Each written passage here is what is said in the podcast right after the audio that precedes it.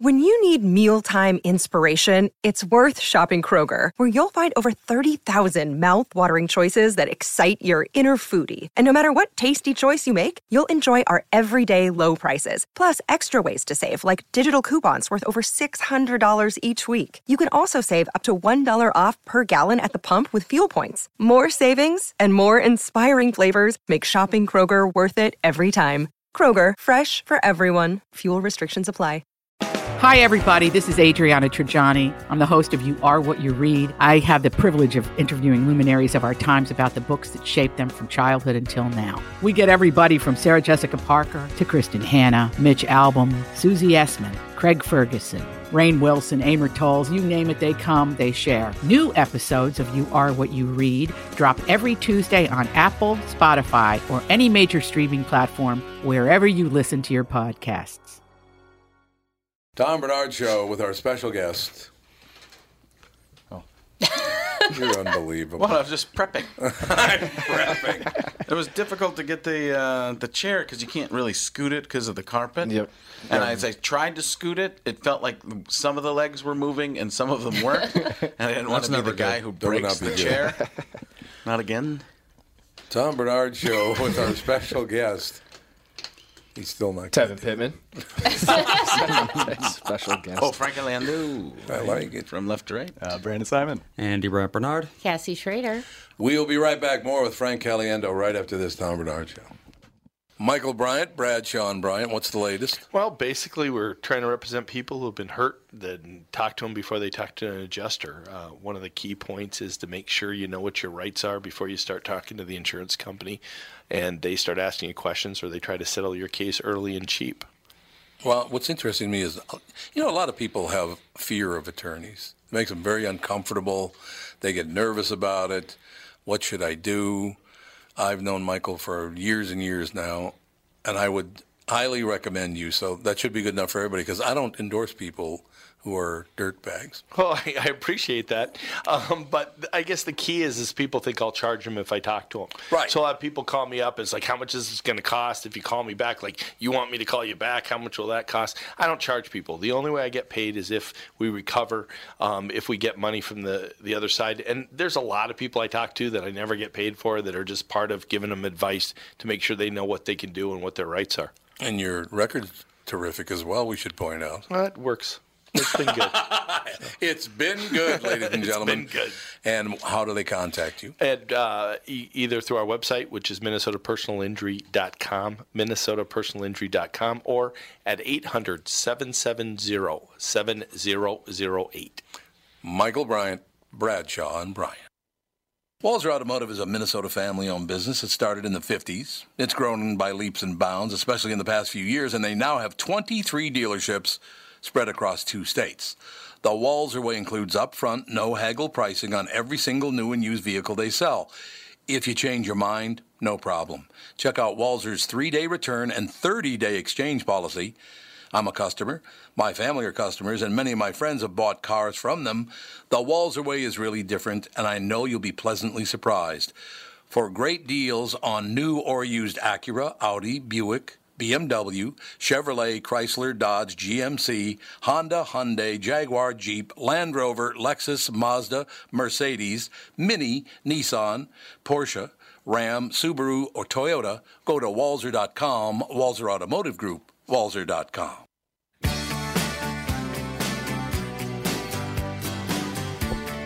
Dun, dun. I love this song.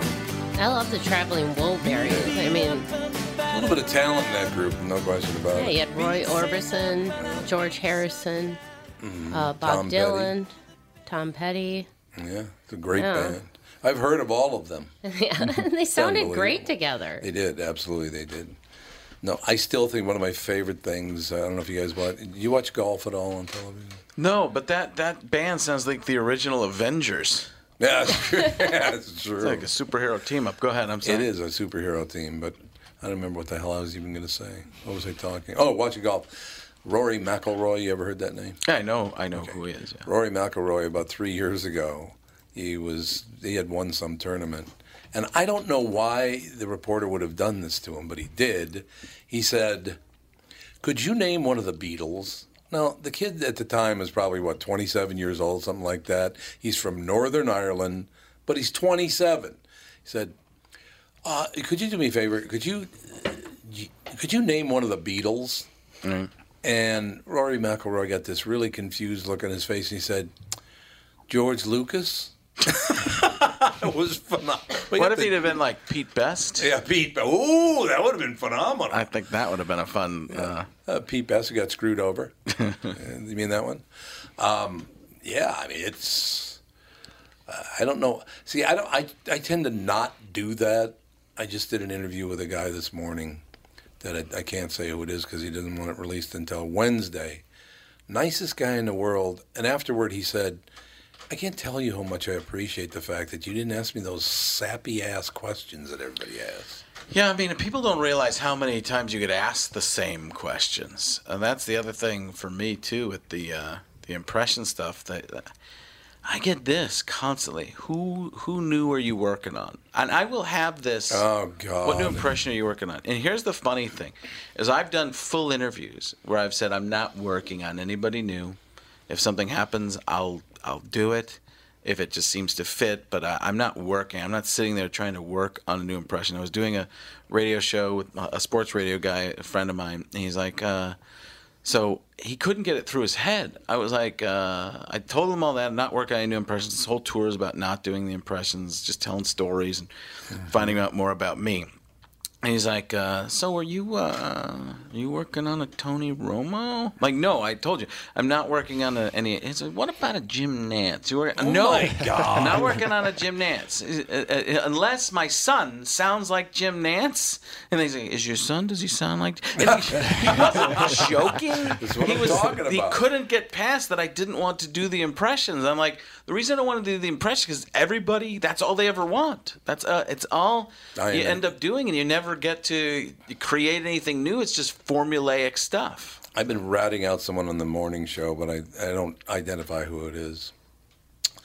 But I used to talk to Gore Vidal all the time. I thought Gore Vidal was this magnificent writer. He, he was a terrific writer. And so he used to come on the show all the time. And toward the end of his life, he released a book called Palimpsest, which is just basically your, your story on papyrus. It's an old reference. So uh, he also kind of discovered that he wasn't going to live much longer. He was told he was not going to live a whole lot longer. This actually happened, by the way. I'm not making this up. So it's about the 20th time I've interviewed Gore Vidal, and now I have to talk to him about dying. And so I'm saying, you know, he says, Mr. Barnard. He always called me Mr. Barnard. He never called me Tom. He goes, Mr. Barnard, uh, I found out I'm not going to live much longer. I said, oh, that's horrible news. I'm sorry that you you told me that. He goes, well, I tell tell the truth about whatever. So I'm talking to him about one of the great writers of all time is going to die very very soon, and I said, Gore, I, I hope you never die. And he said, Mr. Barnard, if I do, you'll be the first to know. And right after he says, Mr. Barnard, you'll be the first to know, one of the people on the show said, Do you have any pets? Oh my God. Ah. I'm like, what? Really? You're going to jump in? I'm talking to one of the greatest writers of all time. He's talking about dying, and you jump in with, Do you have any pets? okay. Morning radio. That's just Yeah. a listening, you know, that's a listening thing. And that, that's, they teach you that. That's one of the things you learn in acting is you're not listening completely. You have your Yeah. own. Yeah. That's another thing I learned about it in acting that I didn't know is I always thought you planned out what you were going to do and then you try to live that out. That's not what it is. You have to go moment to moment to moment and everything changes. You can do the same scene every night and it's going to be different every night. It should be different every night. Yeah, if it's not it's slightly different, Yeah. you're not reliving it because if Yeah. somebody's going to do something differently and you're going to have to react. You, that's another thing, like in acting, you hear somebody talk and they'll be like, uh, "That sounds great," and the other person like, "I know." That doesn't fit. and watch bad acting. If somebody says that Yeah. sounds great, I know it does. you you have to match and come back with what they're doing. But that in that case, the person isn't listening. They're not following through what, what the situation is. They're just like, "I've got this pet question. He's gonna hang up Yeah. soon. He's talking I about know. dying. I gotta get it out there." Please don't. You know, there's a movie called The Island of Dr. Moreau. I remember it. And The, Marlon the, the Brando. one with Marlon Brando. And Speaking Val of Kilmer. animals, Well, that was the one where uh, he made animal human hybrids. Right, Yeah. but that but He that did, is the one where Mike Myers got the idea for Mini Me Yes, from it that is, little yep, weird yeah. guy. Yep, he did. Oh, I didn't know that. Yeah. in that movie, if you guys haven't seen it, because there's a, it, it's the second or third iteration of the movie. It, it had been made much earlier, but Marlon Brando and Val Kilmer, two phenomenal actors, are in it. They didn't get along at all. I guess they hated one another, and they used to sit in their trailers, and I, I, I'm only coming out if he comes out first. Right. And they both were saying that, so nobody ever came out. Mm-hmm. So they had to work that out. But one of the greatest things, unless you were paying attention, you would have no idea why the hell he was doing it. But there's a point in the movie in which Marlon Brando's character dies. And from that moment on, Val Kilmer does the rest of the movie with Marlon Brando's voice. it's phenomenal. Oh, yeah, that's right. The rest of the movie, he does Marlon Brando. Uh, and he, there's no reason for it. Oh, really? He just does it. And you go, oh my God, they hated each other that much. so he was just, like you're saying, he was just living it. Right. And this is what I'm going to do now because he's dead. So I'm going to remind you that he's dead by talking like him for the rest of the movie. It's like, God. And people did not like the movie because it was pretty obvious that no one wanted to be there. But I loved it. I absolutely loved the movie because of all the odd things that those two did. It was a They made it a very I, weird I gotta go back and watch it for that. Oh, God, it's Because when you know behind the scenes of something, it can make something way more interesting. Oh, he rolls up, and he's dressed like Marlon Brando too. When he rolls up in his little, I do remember that. yes, he dressed like Marlon. He rolls up, and he goes, "What we're gonna do today is gonna be unbelievable," and he starts talking like Marlon Brando. I'm like, what the hell's it? Why is he doing that? Oh, yes, he's reminding the the whole world that he's still in the movie and Marlon Brando isn't. That's funny. Oh God, I, I just, I, you know, the whole thing about about great actors, and I love great acting. People, I don't think people know what great acting even is, but you get so. I, I just mentioned too Marlon Brando and Val Kilmer, phenomenal. Let me ask you this: This is there's one danger with what you're doing. Have you ever noticed that that really good actors are Anonymous. unstable as hell? because I just think they can do it so well that it scares the hell out of them. I don't think I'll ever be that good. Oh, I don't know. I disagree. I don't know. I don't. I. I don't know. It's opened me up more emotionally than I ever. But having kids has done that too. Yeah, well, that's Um, true. Yeah. But I'm a very reactionary, reactive person. So, uh, it, it- yeah, I don't know. I it's well, since I started taking the acting lessons, I've definitely I tear up a lot more th- thinking Oh, about yeah. things my kids do. Oh, yeah. Mm-hmm. I've opened a lot of those doors that that I wasn't trying to be a tough guy. I I, I try to get my son to get on that side. I'm like my son won't even like he doesn't like to be touched. He won't give you a hug. I tell him I love you because I don't think my dad just wasn't that type. Isn't No. that type of guy? my dad won't say I love you. He's just. He's just, uh, my dad's also the cheapest guy.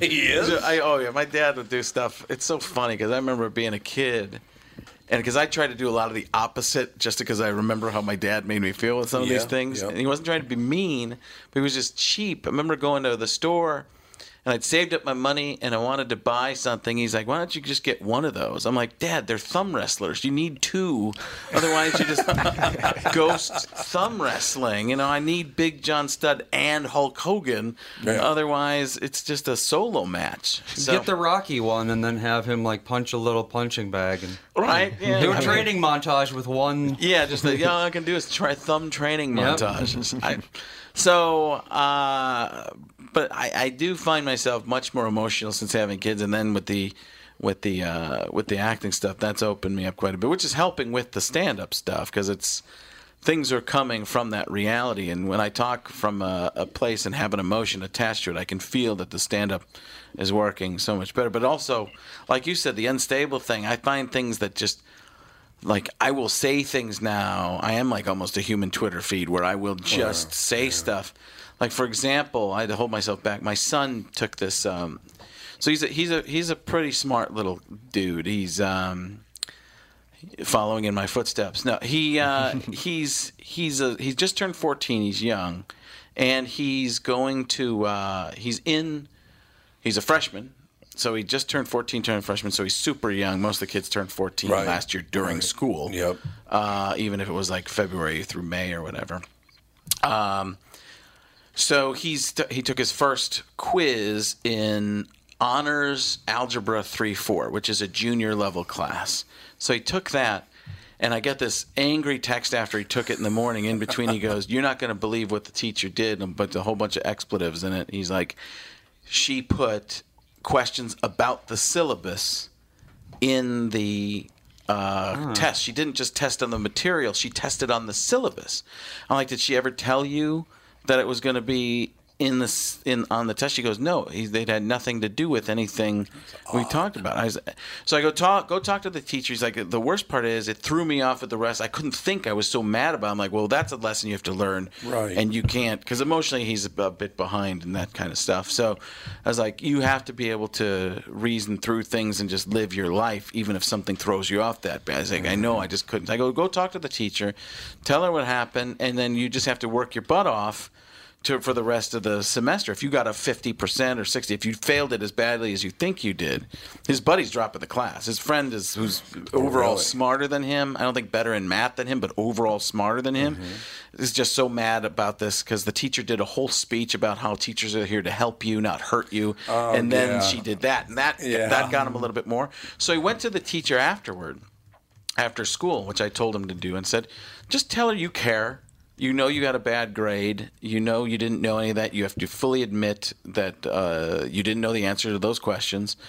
But it also affected the rest of what you were doing there, and you let it affect you, and you just wanted to know, even if you can't take it, you wanted to know who you are and what the situation was. And he did that, and he came back, and I said, "Oh, what did she say?" And he said, "Well." She didn't. She wasn't going to change anything or let me retake anything. But she told me there was a quiz next week and a test the week after that. So I was like, "Okay, good. You got something positive out of it. Work from there." And he goes, "Yeah." And she said that we signed the syllabus and turned it in. So we should. We have. We. If you sign something, you should know what's in it. And I said, "Okay." Well, let's go give her some quizzes about her mortgage. Yeah. Uh, let's go give her a quiz because that's bad reasoning. That's not true. It's- it's you not sign true. Things right. for when a dispute comes up that you can say at the time you understood it, reasoned through I it, and knew it. You didn't sign something say I've memorized this situation. I go, let's ask her about the terms of service in Facebook. Does she have a Facebook page? Because I'm pretty sure she doesn't know any of the actual terms of service from that. No. How about her? Uh, let's ask her questions about her car loan. I bet she signed on that. Nobody knows, and you, you even if you read through or have a lawyer read through the, the house documents or whatever, you, you you you go back and if there's a dispute, you go, oh, I signed off on that, and there's no way you can in the real world know everything No. that you're signing off on. No, and it gets people. It's gotten me in trouble. And but I, but said, at I the- didn't know I signed that. But at the same time, a kid d- taking a test on that that counts. Right. I can see if you want to teach that life lesson. To me, it's you tell them, then you you make it look like it counts, and then at the end you go, you know, Yeah. what, it didn't count. But that mm-hmm. feeling.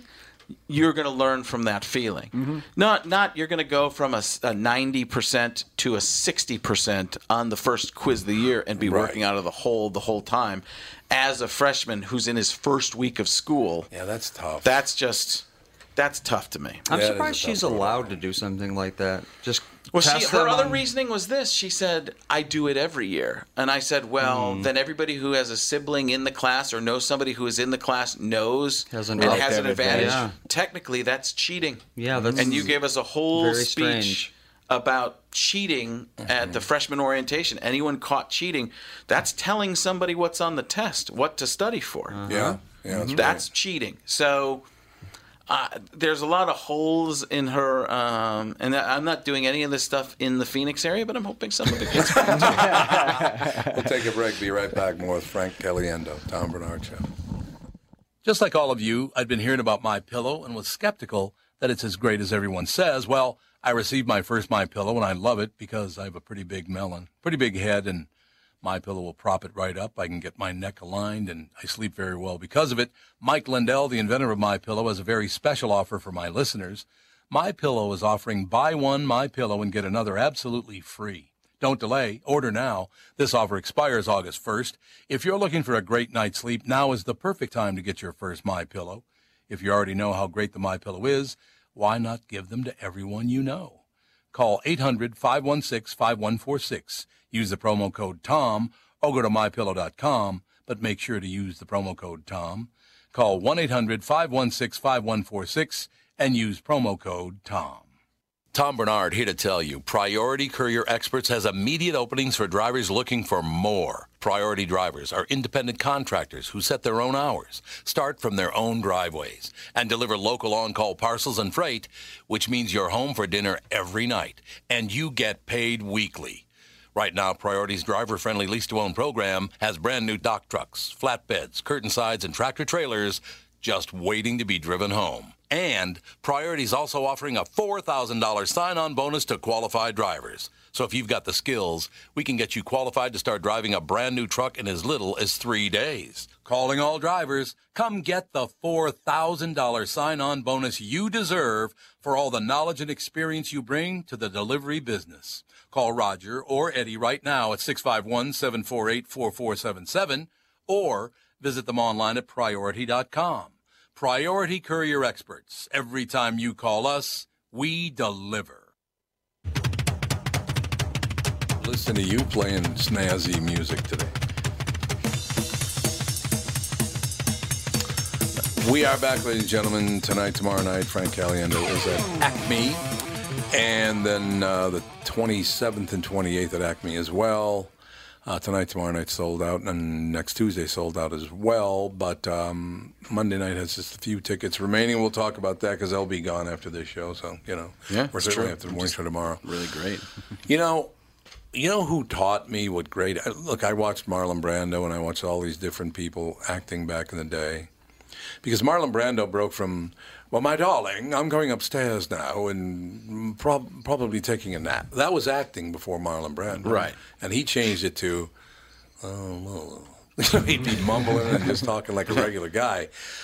But the person who, who really nailed it for me and really showed me what great acting was all about was Jackie Gleason. And what I mean by that is he was Ralph Kramden, and he was always going to be Ralph Kramden to some people, except for he was such a good actor. Um, he did a movie called uh, Gigot, in which he was a deaf, he was a mute. I don't think he was deaf, he was mute. He played Minnesota Fats in uh, in The Hustler. But the one role he played, did you ever see a movie called Soldier in the Rain, starring uh, Steve McQueen and, and Jackie Gleason? He is so incredibly good in that movie because it's a very emotional uh, part that he's playing. At one point, he's a he's a he's a master sergeant in the army, and Steve McQueen is a private in the army, and they befriend one another, and they talk a lot about life and what life is all about and all the rest of it. And he, uh, at one point, Jackie Gleason is standing in full dress uniform in front of a mirror in his office. And Steve McQueen walks in and he sees Jackie Gleason looking at himself in the mirror. And McQueen says, Maxwell, what are you doing?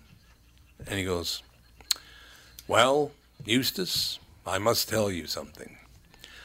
It's just part of life, and I understand that, but it is very difficult to be a fat narcissist. And the way he delivers that line is so incredible that he really, his character believes, I am a narcissist, but I'm a very fat narcissist, and that's not an easy thing to do. It's just phenomenal acting, wonderful acting. It's very emotional.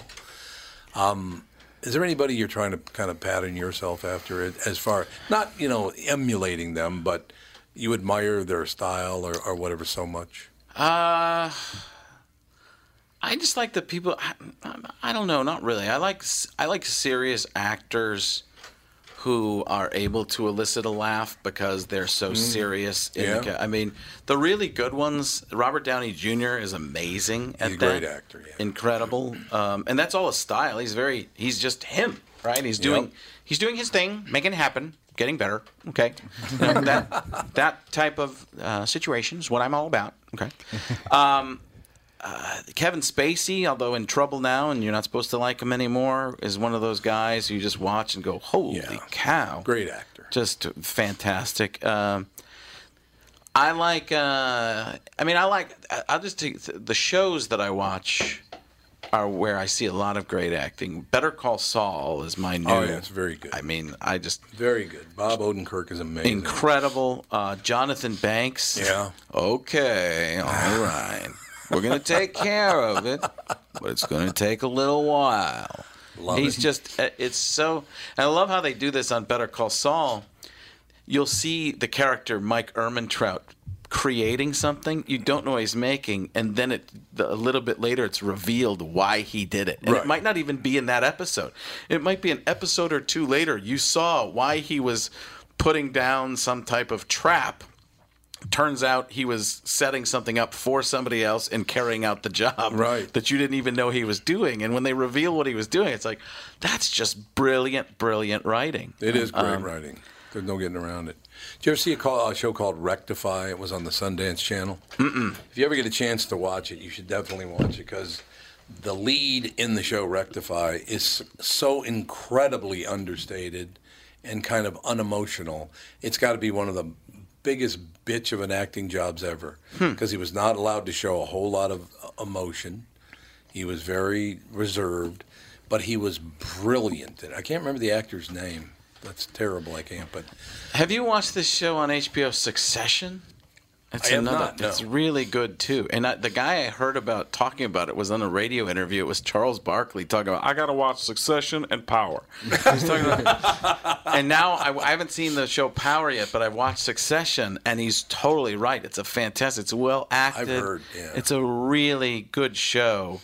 Um, I'm only three or four episodes in, but I, I look for these kinds of shows where the acting is just uh, blowing me away. And the, the other one is Game of Thrones. I just I watch it. Yeah, I go, man, they just you know exactly what they're thinking, and they're not telling you anything they're thinking. Like I, that's the difference I see between network shows, uh, for the most part, and smaller cable like FX and stuff Yeah, like that. yeah. In in in um, what they will do in a network show, or in a, let's do a cable show. In a cable show uh, or pay cable kind of show, you'll see a bunch of things happen. There might not even be any dialog and you'll you'll you'll just go.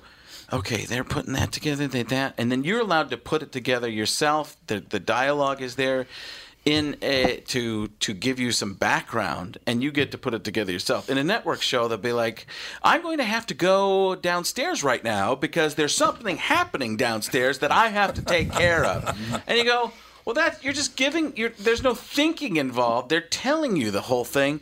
And the other thing between like a FX show um, or a cable show and a show on network TV, network TV is all beautiful people doing stuff. Con- all they they're all the main people are beautiful people, and on FX or whatever, they're just regular looking people. Like Bob Odenkirk, Yeah. is not right. a No, lead in a right. drama on uh, on a show on network television. No, not not that he couldn't be, but they're just casting the guy with the great hairline.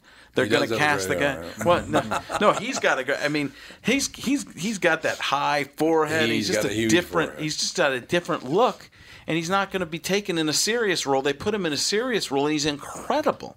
He's amazing. That He whole is, show, yeah. Michael McKean is inc- was incredible in that show. He was. So it's. I watch that stuff and go, that's that's what I'd like to do. And when you watch a sitcom, they're going funny line, funny. Line. Everybody's funny in the sitcom. I like, I know I like it when they're just when the ser- when the ser- it's so serious. Uh, everybody's taking everything so seriously that something just happens to be funny. And joke lines don't make me laugh. If somebody does a joke, I'm like, that's a joke, you know, unless the character's right. joking on purpose. But Yeah. like I'll get those lines. They'll be like, "That's because I'm thinking uh, backwards." like, well, nobody would really say that No, and not no. be. But if some situation happens and you feel awkward and, as my son would say, cringy, that's where you go. cringy. Yeah, that's that's a word kids use a lot. Yeah, I didn't they know do. that's so cringy. It's so cr- and- Everything is cringe. Yeah. It's like, Oh, my kids say that too. Yeah. and Oh, really? cringy, and that's when you know you get that. Uh, like when I was a kid, if something got cringy, I'd turn it off. And Mm-hmm. Yeah, now, can see that. now cringy, you, you're like, oh man, this is awesome. What the, how are they going to get out of this? You know, uh, a TV executive told me one time that what you're talking about, what used to be broadcast, I guess it's still called network television. It's not broadcast any longer. But the reason they do that, that whole just really simple and uh, I got to go downstairs because there's something happening. because 70% of people on earth cannot think beyond the level of a 12 Right, I get it. I get it, but I, So I it doesn't money. interest me. No, I understand in that. the show, and that's why I love the the cable stuff or the Netflix stuff because, Mm-hmm. or any of those types of uh, internet shows that are like high level internet shows because they give you, they let you not understand everything that's going on, Mm-hmm. and you have to go figure it out. Or if you can't, I, I mean, there's stuff I miss all the time, and that's the stuff I'm thinking about, and I can't wait to see what's going to happen. And a lot of people just like to, a lot of people. It's like the difference between a pregame show and a postgame show. I think. Yes, A pregame exactly. show, they tell you all the things that you think are going to happen, and some of it happens, and then it doesn't, and you're like, "Well, that was a waste of time to think Right. about that." And the postgame show, you're like, "Here's what happened. Here's our analysis." Well, the postgame show's really more, uh, you know, listening to the the talking heads the next day is more what I care about the, the opinions that I like to listen to personally than what they projecting that's going to happen because nobody knows what's going to happen. No. it's the gambling aspect of it that makes the predictions fun because somebody's either going to be right or wrong on it. But when it's afterward, you actually get to say, "Well, this is what happened. This is what happened, and this happened." It's unbelievable that this series of events happened, and that's how the game ended. Is there one role that you'd really love to play someday? Uh, no, I don't have anything that's. I mean, I haven't really even thought that far yet. I'm trying to figure out what my what my main character. What's the perfect acting role for me to get that would like make me pop? And I think it's somewhere in the the the kind of character that just questions like what the, what are you talking about? That's where I come Right. from a lot. That's where my stand up's starting to come from. Yeah. And that's why I'm trying to push that more in terms of and and uh, get that further developed? Because then somebody can go oh you watch a stand up this guy's the perfect guy to go in that role um, and have a type. Like you know to have my my type right now is guy who breaks into other characters. So Yeah, I'd like no, to have the, right. I'd That's like right, to yeah. become who I really am and and act from that first and then after I've pigeonholed myself that way maybe become a better actor and get as many different types of roles as possible. But I, I, there's nothing that I've found that's that I think would be perfect for me. No way. Well, what I like about it is the fact that you've decided you've had great success in your career. There's no question about that. And you've decided now it's time for me to go somewhere else. I think that's very, very smart because the problem, for me at least, is, and maybe it's this, you know, that time in my life, is that people, they if they do the same thing their entire life, uh, you're going to realize, boy, this is almost over Right. and you don't want to ever think that. This, oh, yeah, this, my life's almost over. This part, well, then do something else. I mean, it's actually what I'm really focusing on now is eventually um, doing only interviews. I would, l- I love doing interviews. I like, you know, and I don't, I don't do any show prep. I don't, you know, I, I had heard from Tom Griswold that you were doing what you're doing, which interested me, but I didn't go read up on what you were doing Right. because I just want a normal reaction from you, and I want to react normally to you. Well, right, yeah, and that's it's almost like the acting kind of thing. But uh, the other thing is, half the people, if you read up on it, they're getting it wrong anyway. So Well, I see how most of these people are that's true, promoting. yeah. I promo- I talk about all these shows, and they they're selling them wrong. They're I, like I gave them Yeah. specifics on this is not. They're like the world's premier impressionist, the galaxy's greatest impression. I'm like, no, that's not what this show is. That's not what I want to portray it as. Yep. I'm going to do some of the impressions, but then they put the note that I put out at the end, but they try and sell it a different way. First, I'm like, you guys are totally missing it.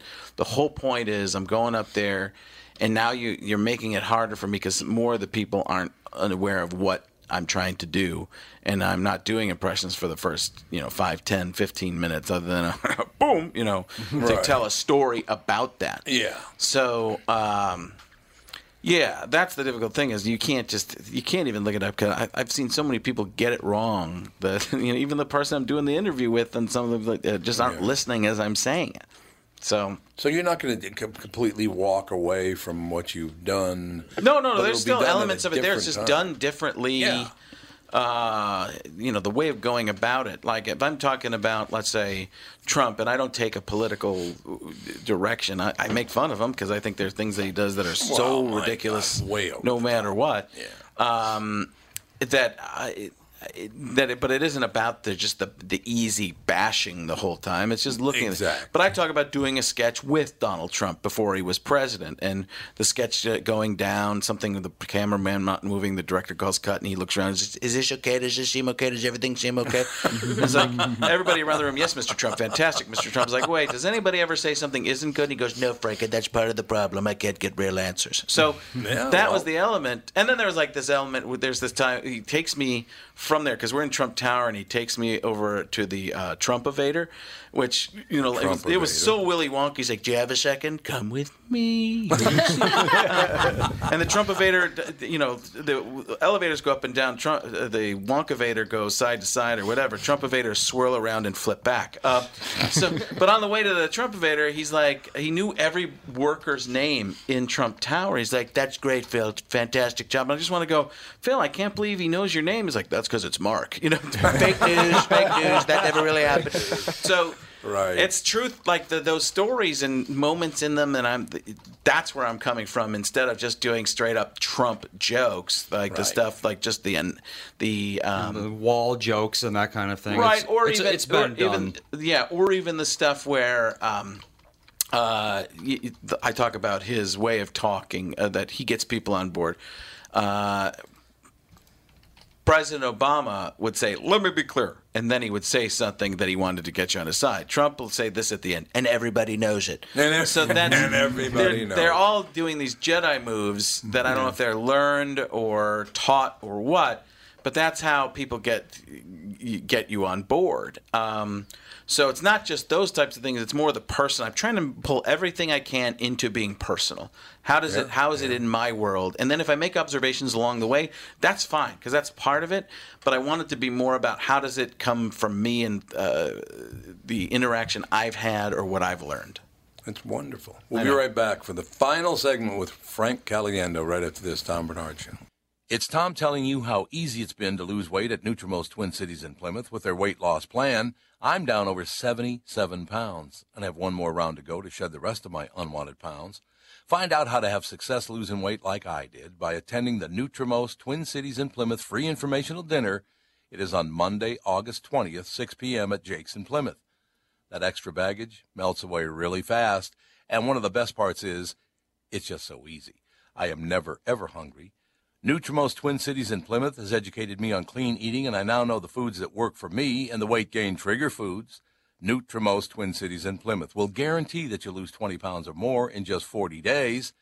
Nutrimost Twin Cities in Plymouth has helped me change my life, and they can help you too. Register for the Nutrimost Twin Cities in Plymouth dinner on August 20th. Call 763 333 7337. That's 763 333 7337. Let's talk about good things. Does your car work? You got a roof over your head? You got kids, parents, a spouse who loves you, or a mate? These are the good things you have because you live in America, the country that has more immigration than any other nation on earth. You have these things because the U.S. military stands at a wall and protects you from any person or thing that would take them away from you. The entire volunteer military that stands at the ready just in case. The greatest fighting force ever known on planet Earth. Every person serving in our military is ready to lay down their life for your freedom. And all too often, they do. I'm the executive director of the Gold Star Ride Foundation, an organization set up to do just one thing take care of families left behind when one of our brave fighters loses their life for you. We're riding motorcycles throughout the country to achieve this purpose, and you can help. Go to goldstarride.org and make a donation or learn where we are so you can come and ride with us. It's a small thing we do. It was a huge thing that they did. Goldstarride.org. That's goldstarride.org. Make a donation today.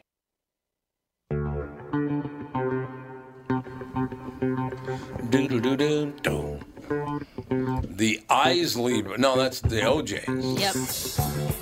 For the love of money Yeah, is the root of all evil. Yeah, this was the um, theme song that they used for Celebrity Apprentice, Donald Yeah. Trump show. I just wanted to point out that I actually did hit the post and then you talked over. it. I'm sorry. Oh, way to go. Don't worry about my feelings. Ruining my radio career. It's just unbelievable, the whole thing.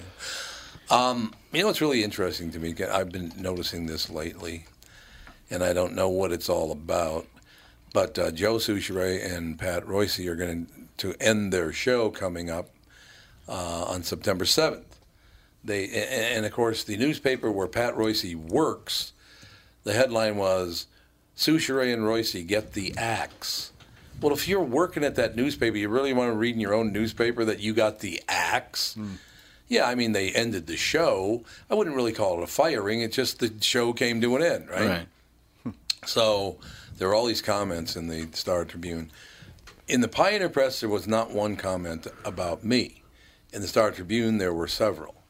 And what's really weird about them is, is a, a guy sent them all to me, He separated them all and sent all the comments to me. And I read them, and half of them were, um, you know, Barnard's show has just gotten so conservative and it's just leaned so far right, I can't stand to listen to it. And the other half were, you know, he's such a liberal. He uses the Lord's name in vain. It's like, well, it's one or the other, or it's neither. Right. How do people get the impression? They will make you whatever they want you to be, won't they? I think there's a. I think there definitely people are always there's that confirmation bias. Yeah, absolutely. Um, that people love to see. Uh, I mean, if, oh if you're my God, Lindahl's here. if, if you're if a person in your political party that you like, and I'm a middle of the I don't think I fit in any political. I don't party. either. I'm a centrist all the way. but if if somebody on your team, let's say you're a Democrat, if somebody on your team does something, go, hey, wait, wait, let's give them the benefit of the doubt. But if the Republican does it, it'd be like they are evil. And the same thing is the opposite. If the Yeah, Republican yeah, sees that, hey, let's true. give this Republican guy a benefit of the doubt, and then the mm-hmm. Democrat, they'll be like, that person is evil.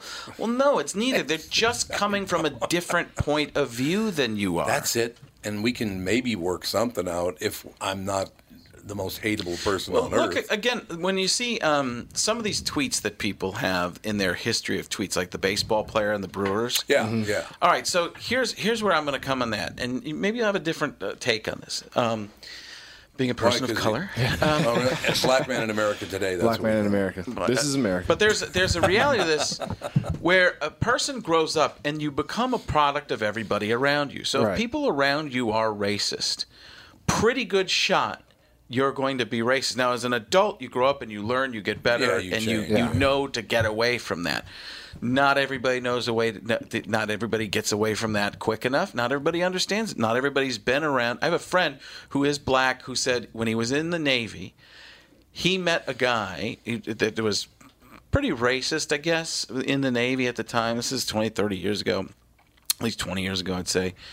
But he said the guy had never met a black person before, and he was from California. He didn't even he he couldn't believe that he'd never met a black person before. But the the guy, the white guy, had these conceptions or misconceptions, and he's like.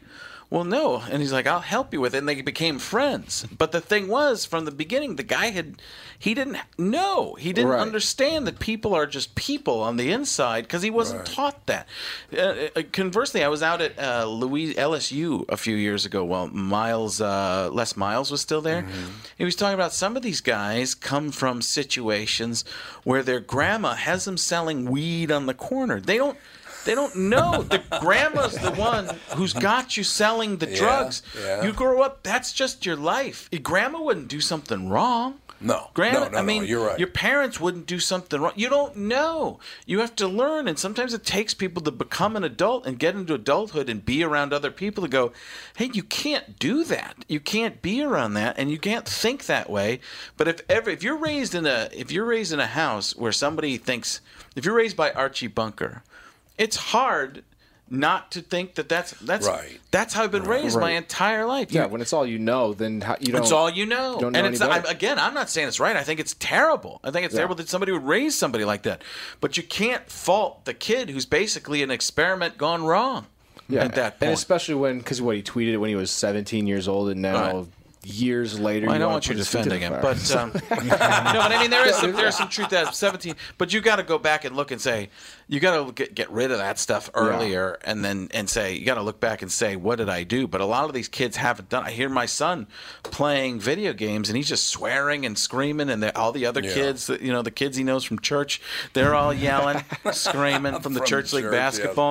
They're all they're all saying these terrible things. I'm like, does anybody know who you are? Because that you got to be careful as you get older. You want to get a job. You can't say some of these things. Although I even look at Facebook now and I'll see some of the teachers, some of the stuff they're saying. I'm like, Yeah. wow, you nobody really realizes they have a job mm-hmm. anymore. They just No, want to make sure you know what the opinion is.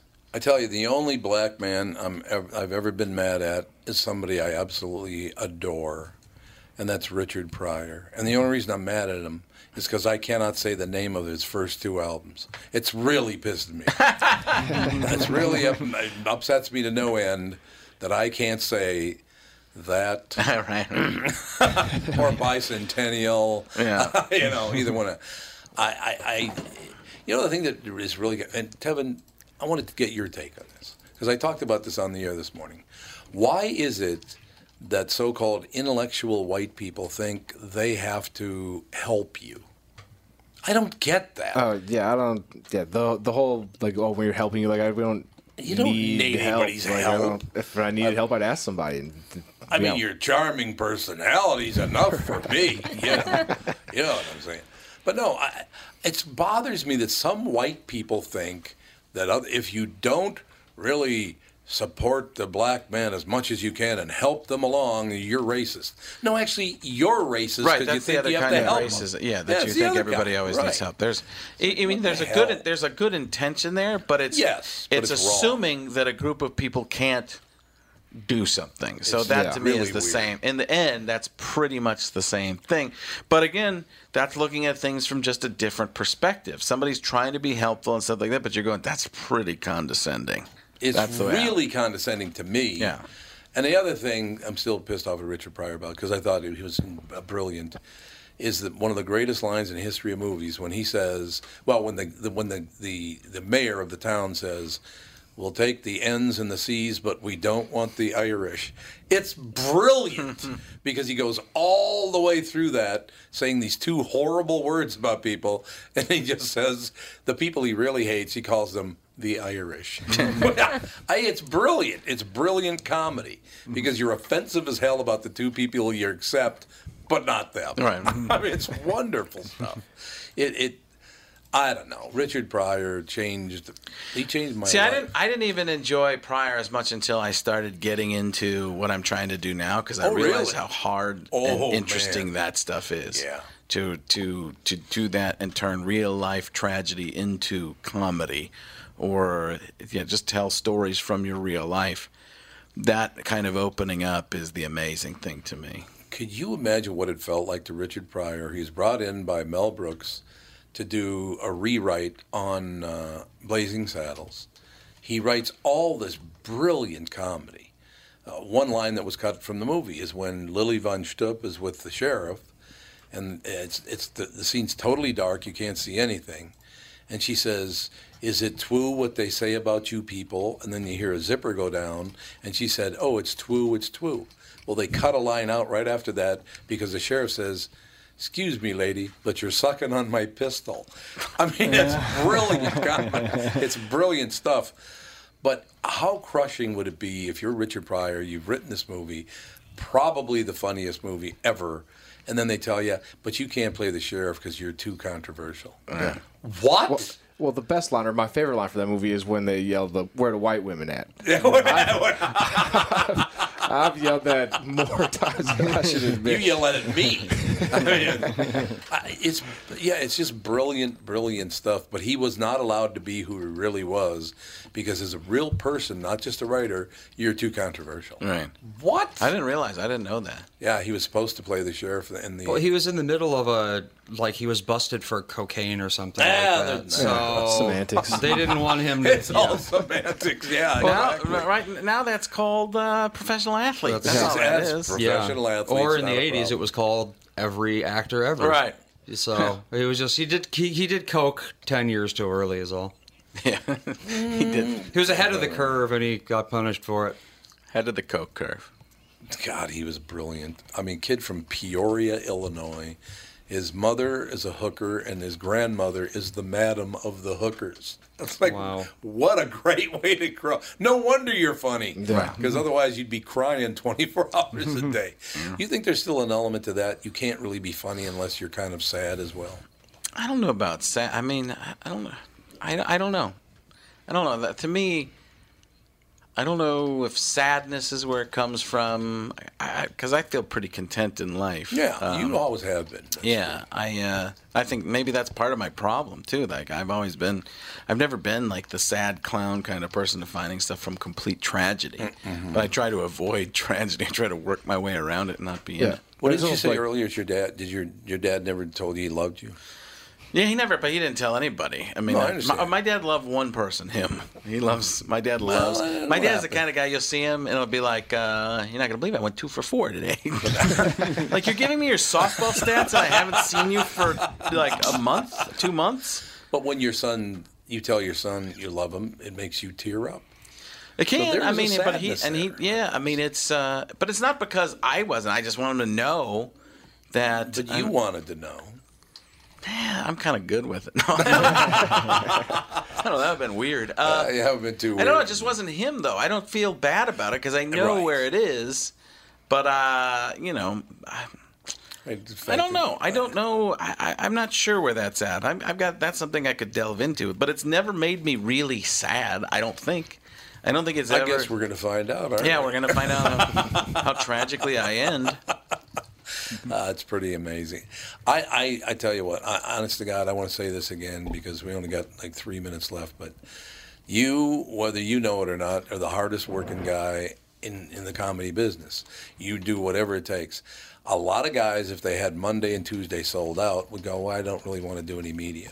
You, you came and did two hours of this show. You're going to do the KQ morning show tomorrow. That's hard work, man. I mean, it's great to see you. Yeah, I mean, yeah, that's all true, but uh, yeah, I I, mean, yes and no. I mean, it helps. I mean, uh, part of it, yes, but at the same time, there is some stuff that gets me thinking and gets me ready for the show tonight. yeah, so I can see it, There's yeah. there's elements of that too. But so. it's work. But it's good to you know, and you guys help me sell this stuff out, so I don't have to work as hard. So I'd rather come in afterward and do stuff as a appreciative. Um, because next time you let me call in, and uh, like some places, some shows won't let you call in two weeks in advance or a month in advance. They're like, "Oh, just call the week of." I'm like, "You're defeating the purpose." I, I, I don't want. I want. tickets. I want the tickets to be sold before I get there. So Yeah, because once people can't get in, more people want to get in. Right. Mm-hmm. That's the thing. Is That's very the, the the difficult thing with comedy clubs has been. Especially a lot of these bigger comedy clubs have come out that are five, six hundred seats Yeah. nobody ever sells out, so everybody can wait to the last second to sell to, to buy tickets. So when you sell out early and you sell out in advance, now people know "Oh, I got to get them next time. So if I come that to next time with a more polished show at a theater, Yeah. people know they got to get the tickets in advance because they couldn't get them last time. Do you ever play the West Palm Beach Improv? Yeah. How, what is there like two thousand seats? That's like that six hundred. That's like six hundred. It's huge. It's, a beautiful club. It's too. a beautiful club, but I don't like the dinner service. It's like stop making so much noise during the act, please. That'd be nice. Yeah, I don't. I don't know because I'm just, just too engulfed in myself up there. You're just so self-involved that you're not paying a look. I love the club; it's a beautiful club. But It's two blocks from my house. So Oh, really? yeah, oh, okay. I didn't great. realize that. Yeah, because it's it's so it's got a Miami thinking to it too. Even Yeah, though yeah, it the clientele Yep. is more West Palm, but Yep. Miami's just loud. You know, they oh, there's a, they, the servers sometimes are like, oh, there's an act up there. Who knew? I got to make my I tip didn't money. realize that was true. That's Yeah. wonderful. So tonight, tomorrow night, sold out at Acme, one of the great comedy clubs in America. No question. Yeah, about that. absolutely. Except for him. You know, it's, it's, Yeah, it's a pain in the ass. No, it- And it, you know, people might be able to hear in Iowa too. That now that we're there's, I'm going to Fairfield, Iowa on Thursday or on Wonderful. Wednesday. On Wednesday. Cedar Rapids got two shows that are sold out already, and, and uh, but FrankOnStage.com gives you all the information. Uh, I have Frank on Stage, so people don't have to spell Caliendo because I tell people this from Minneapolis. I used, when I first came out here, people are like, "Are you uh, they would call up Acme and like, is that uh, Frank Calamari there? Yeah. Black calamari. Yeah, I'm a, a lightly breaded squid served with marinara. Frank Caliente it just means hot. Yeah. So well, that's Caliendo is hot in Italian. If It's you look hot at in me, you know what I'm talking about, right? Yeah, hey, ladies, you know I'm hot. I'm Hey, Caliendo. Great to see you, my friend. Yeah, good to see seriously, you. it's been I don't know, it's been decades. It's just wonderful. Yep, fantastic. It's a great uh, relationship. But yes, we'll we'll talk to you tomorrow. Perfect. And then uh, in a couple of weeks you'll be back. Yeah, I'll ignore you completely. I would do that because I'm going to be on vacation. Good. So oh, he goes good. Yeah, great to see you, Frank. So I don't feel. And you added a ton when you got in here. Yeah. oh yeah. Oh yeah. When you bringing Tony back? I haven't seen Tony in a while. Why not? Never mind. That's going to do it. We'll talk to you tomorrow. Tom Barnard Show.